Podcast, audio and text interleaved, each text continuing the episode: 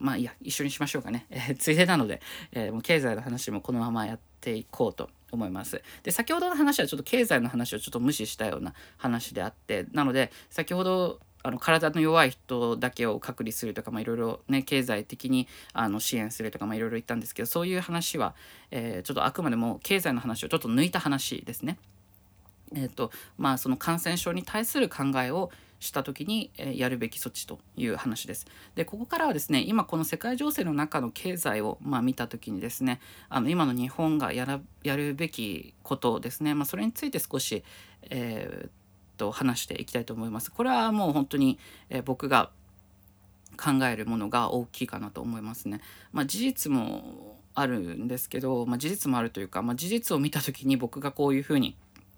思ったということを中心に話してまいりたいと思います。えっと、まずですね、まあ、経済はですね日本かなり大学大打撃を受けていて日経平均がもうすごい水準で下がってますよね。まあリーマンショック以上に、まあ、かなりやばい水準に下がったというふうに言われております。まあその数字はですね、まあ、一時的なものなのかそれともまあこれから継続していくのかっていうのはまだわからないところなんですけど、まあ、未来的に向けてですね未来に向けてですね経済的なあの支援が今日本はするべきなんじゃないかなと思っていましてですね、えー、まずですね企業間の、えー、企業に対するですね支援とえーと、個人に対する支援っていうのをですね2つに分けてちょっと話していきたいと思うんですけどまずですねやっぱり、えー、企業に対する支援っていうのは間違いなく必要になっていてですね、あのー、まあ、今、えー、国がやってる制度としてはですねあの融資といってですねあのお金を返せと後からお金を返せという融資なんですね。あの正直こんなの借りるのは正直したくないと思うんですよ。あのやっぱり企業でそのお金が今、まあ、苦しくて、まあ、借りないといけないっていうような状況になってきているということなんですね。あの借りたいではなくてあの借りないといけないですね。これは全く思って違いますからね。あのやっぱり、まあ、従業員の給料とかその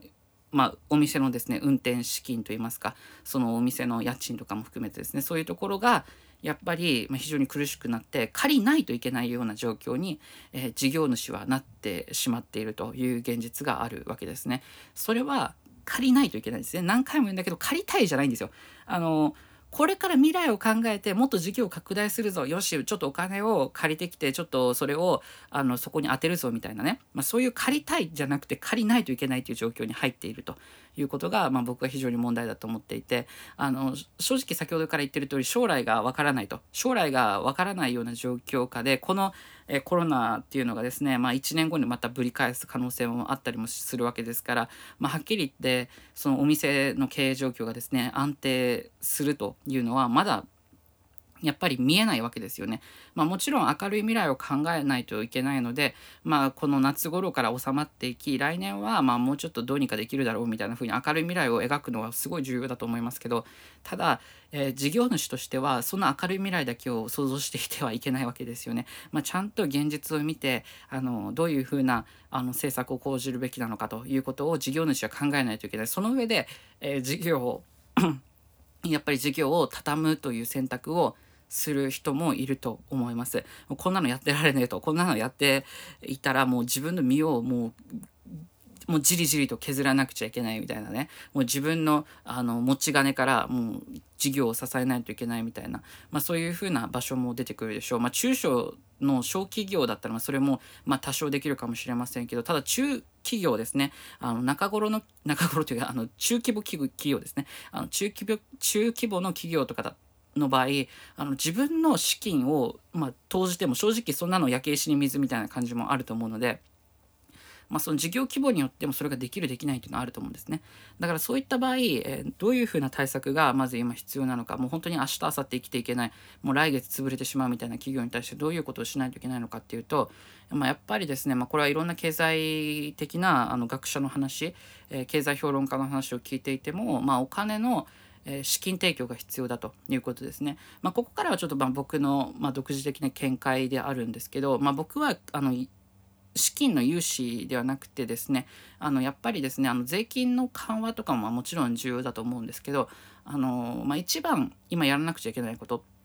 っていうのは、まあ、運転資金を、まあ、上げることなんですよ。上げることですね。あの資金提供ですね、まあ、国から資金提供することが、まあ、僕は重要だと思っていてあのこれやる時にですね、まあ、僕は一つインセンティブを設けることが重要かなと思っていて例えばあの事業規模感によってあのお金のあの融資幅っていうのを決めてですね、まあ、一律、まあ、ぶん投げてやると欲しい人に対してそのお金をぶん投げてやると、まあ、それによって、まあ、本当はいらない企業に対してそれを、まあ、まいちゃうのはどうなのっていう人もいるかもしれないですけどもこんな緊急事態ですから、まあ、正直もうもうばらまきが必要なわけですね。なのでもうばらまいてしまうとその辺をね。でその代わりそのお金をですねあの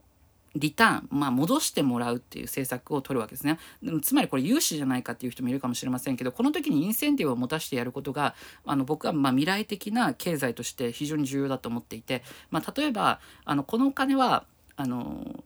返さなくてもいいですよとするんですね。最初に例えば1000万借りるとするでしょ、まあ、2000万1億とかでもいいんだけど、まあ、例えば1000万借りたとしてあのまあ、借りるというか、まあ、1,000万国から、まあ、もらったとしてだよ。もらったとして、えー、っと例えば2年以内にこの1,000万を返すことができてできれば、えー、っとまあ、翌年その返した翌年からの、えー、っと3年分の、えー、っとなんだっけ、あの法人税ですね。法人税を、まあ、少し減額しますよみたいな、まあ、それってインセンティブになるじゃないですか。返すためのインセンティブになりますよね。1,000万借りた 1,000万円を借りた、あの返すインセンティブになるじゃないですか。あの企業が大きければ大きいほどそのあの減額する法人税のあの緩和っていうのはですね非常に大きくなっていくので、まあ、そういうふうなあの、えっと、減税っていうのをまあ餌にですね餌というと、まあ、ちょっと表現悪いですけどインセンティブにして、えっとまあ、お金をみんなに投げてやると。でそうすることによってあのお金を返す。ちょ ちょっとごめんなさい。あの今ちょっと LINE が来て LINE の通知を読めてたんですけど、えーとまあ、あのそうすることによってお金を、まあ、もらった人もお金を返す、まあ、インセンティブがもらえるので、まあ、国としてもそんなに悪い話じゃないですしまたその企業が、まあ、未来を見る上でやっぱり、まあ、あの上を見ていく必要性があるわけですね。で今やっぱり、まあ、みんな下を見てしまっているわけですよ。あの目線が下に行ってしまっていてちょっと苦しいんですね。だからその時に、まあ、その法人税が減税とかそういうふうな、まあ、ちゃんと餌をまいてやることによってあのみんなが上を向いて、まあ、多少なりとも動けるんじゃないかと。で、まあ、万が一このお金借りたとしてしてもうまくいかなかったとしてもまあこの資金提供のお金に関してはあのお金を返さなくていいですよってすることによって、まあ、みんなもそのちょっと気持ちを楽に持ってですねあのお金をまあ、融資してもらうと。あのお金を、えー、提供してもらうっていうことが、まあ、できやすくなるのかなっていうふうに思うんですね。だってこんな未来が見れ見えない中ですねお金を融資してもらうお金を借りるですねお金を返さなくちゃいけないを借りる返さなくちゃいけないお金を借りるなんて普通企業の人間というか、まあ、事業をやってる人間からすると今のこの世界情勢ってお金借りるなんてとんでもないんですよね。嘘だろうとお金これ返さなくちゃいけないのになんでこんなあの今未来が見えない世界情勢の中でお金を借りなくちゃいけないんだっていう話になるんですよだからそんなのは全くもって僕はあのネガティブすぎるんでやめるべきだと思います。まあないよりはいいかもしれませんけど、うん、僕はどちらかというと資金提供という形にしてまああげるよっていう形を取る。だけど後から返してもらった人あ後からえお金をそのあのあげた分ねあげた分返してくれたら、えー、っと法人税なりななな何でもいいんですよ。何でもいいんだけど、まあ、それを減税しますよと、まあ、それだけの、えー、っと価値ある、えー、っと企業になってくださいねみたいな感じであの未来をまあ、その向け未来に向けてですねそういう対策をしていく方がいいのかなっていうふうに思いますね。まあ、今の一時しのぎではなくてもっともっと未来を見ていくようなあの政策が、まあ、僕は必要だろうと。思います。まあ、正直もうこの何て言うかな絆創膏を貼るみたいなやつじゃダメなんですよ。まあ、未来をねあの治すような、まあ、治療薬をですね塗ってやる方が僕は重要かなと思っていて、ま、それがまあ僕は企業に対して、ま、最もやるべき、えー、いい政策なんじゃないかなと思ってると。まあ、その他にもですねいろんな政策があるので、ま、僕が言ったのはですねあくまでもお金の面ですね。あの運転資金、まあ、明日の運転資金ですね。ま、そういった観点からまずとりあえず話してみたという感じでございます。ま、この他にもですねやっぱり税金の問題題で税金を今払うのか後払うのか、まあ、そしてその利子はどうするのかみたいな そういう話もあるので、まあ、それも加えていくとちょっとまた話がややこしくなるので今日はこれぐらいにしておきたいと思います。で、え、次にですねやっぱり個人に対する、えー、と政策ですね、え、これはですねいろいろと言われているんですけどまだちょっと僕が今こう喋ってる段階ではあのまだ安倍さんの、まあ、緊急事態宣言っていうのはまだ出てなくてあの実際どうなるかっていうのはまだ発表されてないですけど、まあ、今言われていることとしては現金をまあ一応配ると、まあ、30万円程度配るみたいなこと言われているんですけどただこれえっ、となんかえーと、所得が低い人に対する、えーと、普及あの給付ですね。所得が低い人に対する給付金になると。あの確か年収が、えーと、100万くらいですかね、まあ、それぐらいの人じゃないと、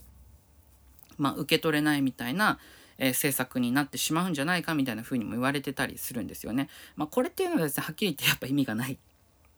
まあ、意味がないわけではないですけどあの経済政策としてはですね、まあ、全然効果が発揮できないような気がしてしまうんですよね。だってその人たちに配るっていうことは確かに重要ですけど、まあ、その人たちはまあそれで助かりますけどただ経済をうまく回す上では全然お金がそれでは足りないと思うんですよね。まあ、その人たちだけに配っても、まあ、ちょっとしたあのカンフル剤にしかならなくてもっともっと今はもう大変な時期ですからもう全体であのあのカンフル剤を打っていかないとねまあいけないわけですよ。あの国民全体にですねやっぱりお金を配ることが、まあ、僕は重要だと思っていて、まあ、それは何でかっていうとですねあのインフレに近づければですね結局あのみんながお金を使うようになるんですよ。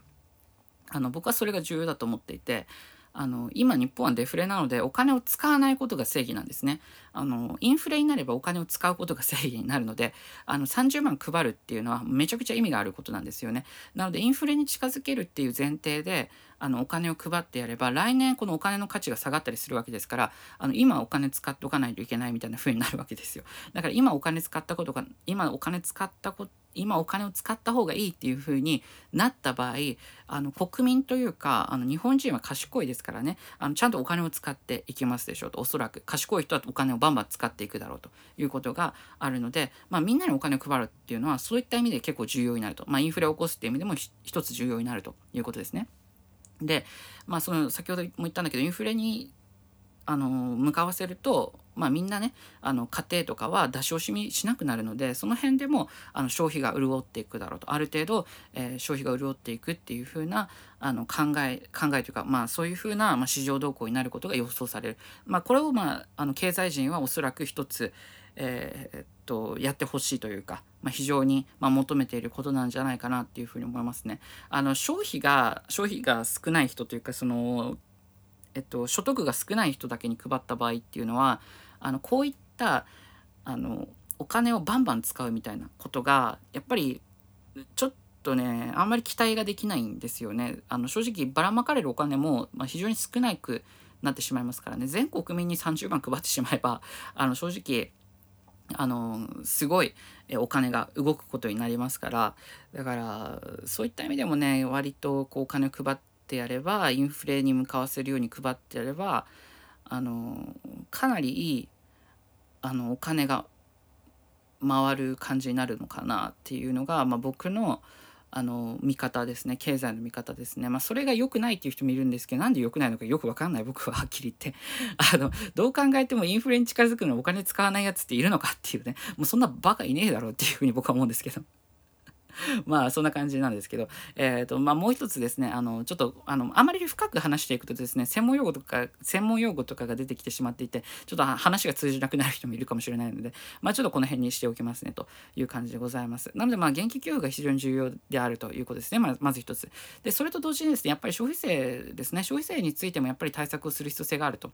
いうことですね、えー、消費税をやっぱり2年間とか3年間とかですね減税することによって消費を促すことができる、えー、先ほど言ったインフレもそうなんですけど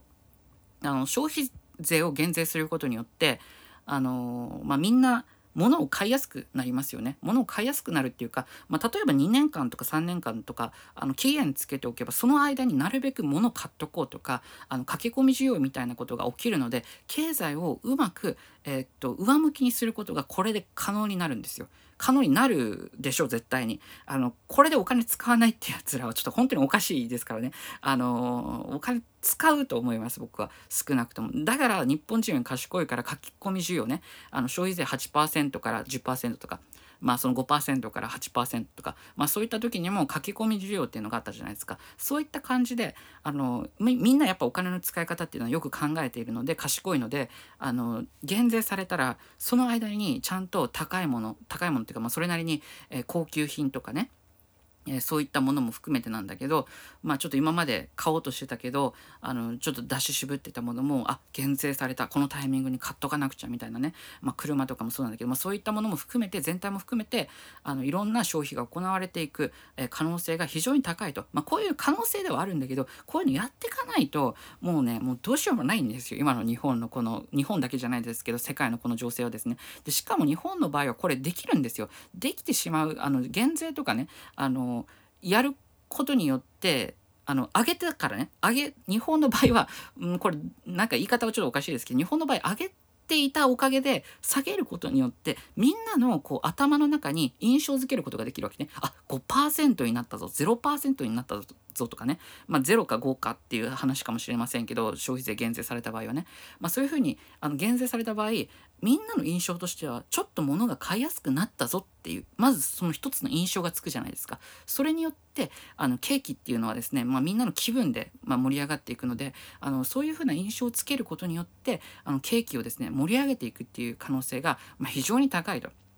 だからこれは絶対にやるべきなんですよ。絶対やるべきだし、あのそのインフレ傾向にあれば、まあ、余計にあのみんなにお金を配ってインフレにしてやればあの余計にお金をバンバンバンバン回しますからでしかも日本の場合は内需が結構大きい国でもありますから、まあ、そういうふうにもお金をじゃんじゃんじゃんじゃん回ししてしまえばですね、まあ、割かしですねあのオリンピックまでにですね、まあ、ある程度経済がですねもうちょっと立ち戻る、まあ、そこまではいかないかもしれませんけどそれに近いような、まあ、水準にですねあの戻す可能性はまあなきにしもあらずかなっていうふうに思う部分はあるという感じでございます。えー、まあ僕もですねなかなか数字についてはですねあまり得意ではないのであの数字はちょっと、まあ、この経済の話のね数字はちょっとあまり僕も自分で計算してるのは少ないですけど、まあ、その傾向はあると思います僕は。この2つをですねまず中心にやっていく。まあ他も重要ですよ。他も重要なんですけど、えー、っと今国が取る政策としてはですねその会社への補填個人に対する補填ですねあの補填というか、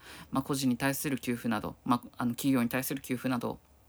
えー、しっかりとしていく必要性があるのかなというふうに思います。で、まあ、個人に対してですね、まあ、これぐらい、まあ、30万ぐらい給付してやればですね、まあ、とりあえず1ヶ月暮らせると思うので、まあ、そのお金で、まあ、企業も、まあ、ちょっとお前頑張ってくれと。あの、ちょっと今月給料払えないけど、うち給料払えないから、もう国からもらえるお金で今月はどうにかしてくれみたいな感じで、あの、言えると思うんですよ。なんなんとかね。もうこんな情勢だからもうお前を雇い続けるから、あの、一応雇い続けるけど、まあ、給料今月はちょっとカットなんだと。まあ本当にもうちょっとしか払えないんだみたいなことでも、まあ国から30万出ればさ、まあなんとか生きていけると思うから、まあそういった意味で、あのなんとかできるかなっていうふうに思いますね。まあ、そんな感じで、えー、今日は終わりたいと思うんだけどまあいいかな？であ最後にちょっと補足なんだけど、まあ、さっき言ったけどあの30万渡すって言ったじゃん？あの30万渡すって言って例えばこれ貯金に回すっていうふうに言う人もいるんだけど例えばあのこれさっき言った通りインフレに向かわせるとあの金の価値とかね物価が上昇するわけだからあの意味ないんですよね。あのお金を貯めとくって全く意味なくてあのちゃんとお金のあのことを考えるとですねあの全くもって貯金しておく意味がなくてお金を使った方がいいっていう風になるのでそういう風なあの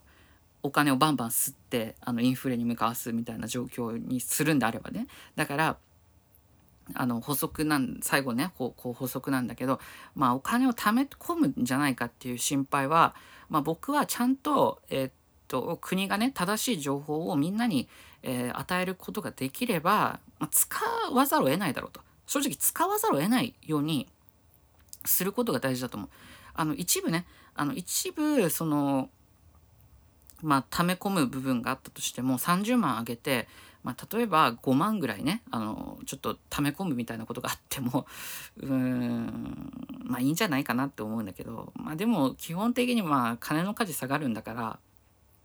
あの僕はまばらまきしてもね全然いいかなとは思いますけどねと。で将来的にはですねそれによってあの法人税とかでですね結果あのお金取れますからね明日明日を作らないといけないのであのもう明日死んでしまったらですねその国もですねあの結果的にもうお金取るところがなくなってしまうわけですからもう潰れてしまうわけですよね。だから連鎖的に潰れないためにもまあ国がちょっとあの血をですね吐いてこういうことをする必要性が、まあ、僕はちょっとあるかなと思うと。いう感じですね。まあ、血吐くレベルじゃないですよね。国は別にこれ、ただやるだけですから、まあ問題ないと思うので、あの、まあ、日本はできるんでね、ねこれがね、えー、やるべきだろうということでございます。そんなに日本貧乏じゃないんで、えー、できると思います。ではでは最後までご視聴の方ありがとうございました。えー、ちょっと1時間ぐらいですね、喋って、えちょっと途中ですね、あの5本5本みたいなね、あの、聞きにくい部分があったかもしれませんが、え最後まで聞いていただけると嬉しいですということでございます。ちょっと今日本当に長長いこのポッドキャスト形式で撮ってるのでちょっと編集はちょっとせずにそのまま上げようと思います。えー、よかったらね、えー、またいつかポッドキャスト上げると思うので、まあ、またポッドキャスト聞いていただけると幸いでございますということで最後のご視聴の方ありがとうございました。ではではバイバイみんなもいろいろ調べてみてくださいね。ではでは。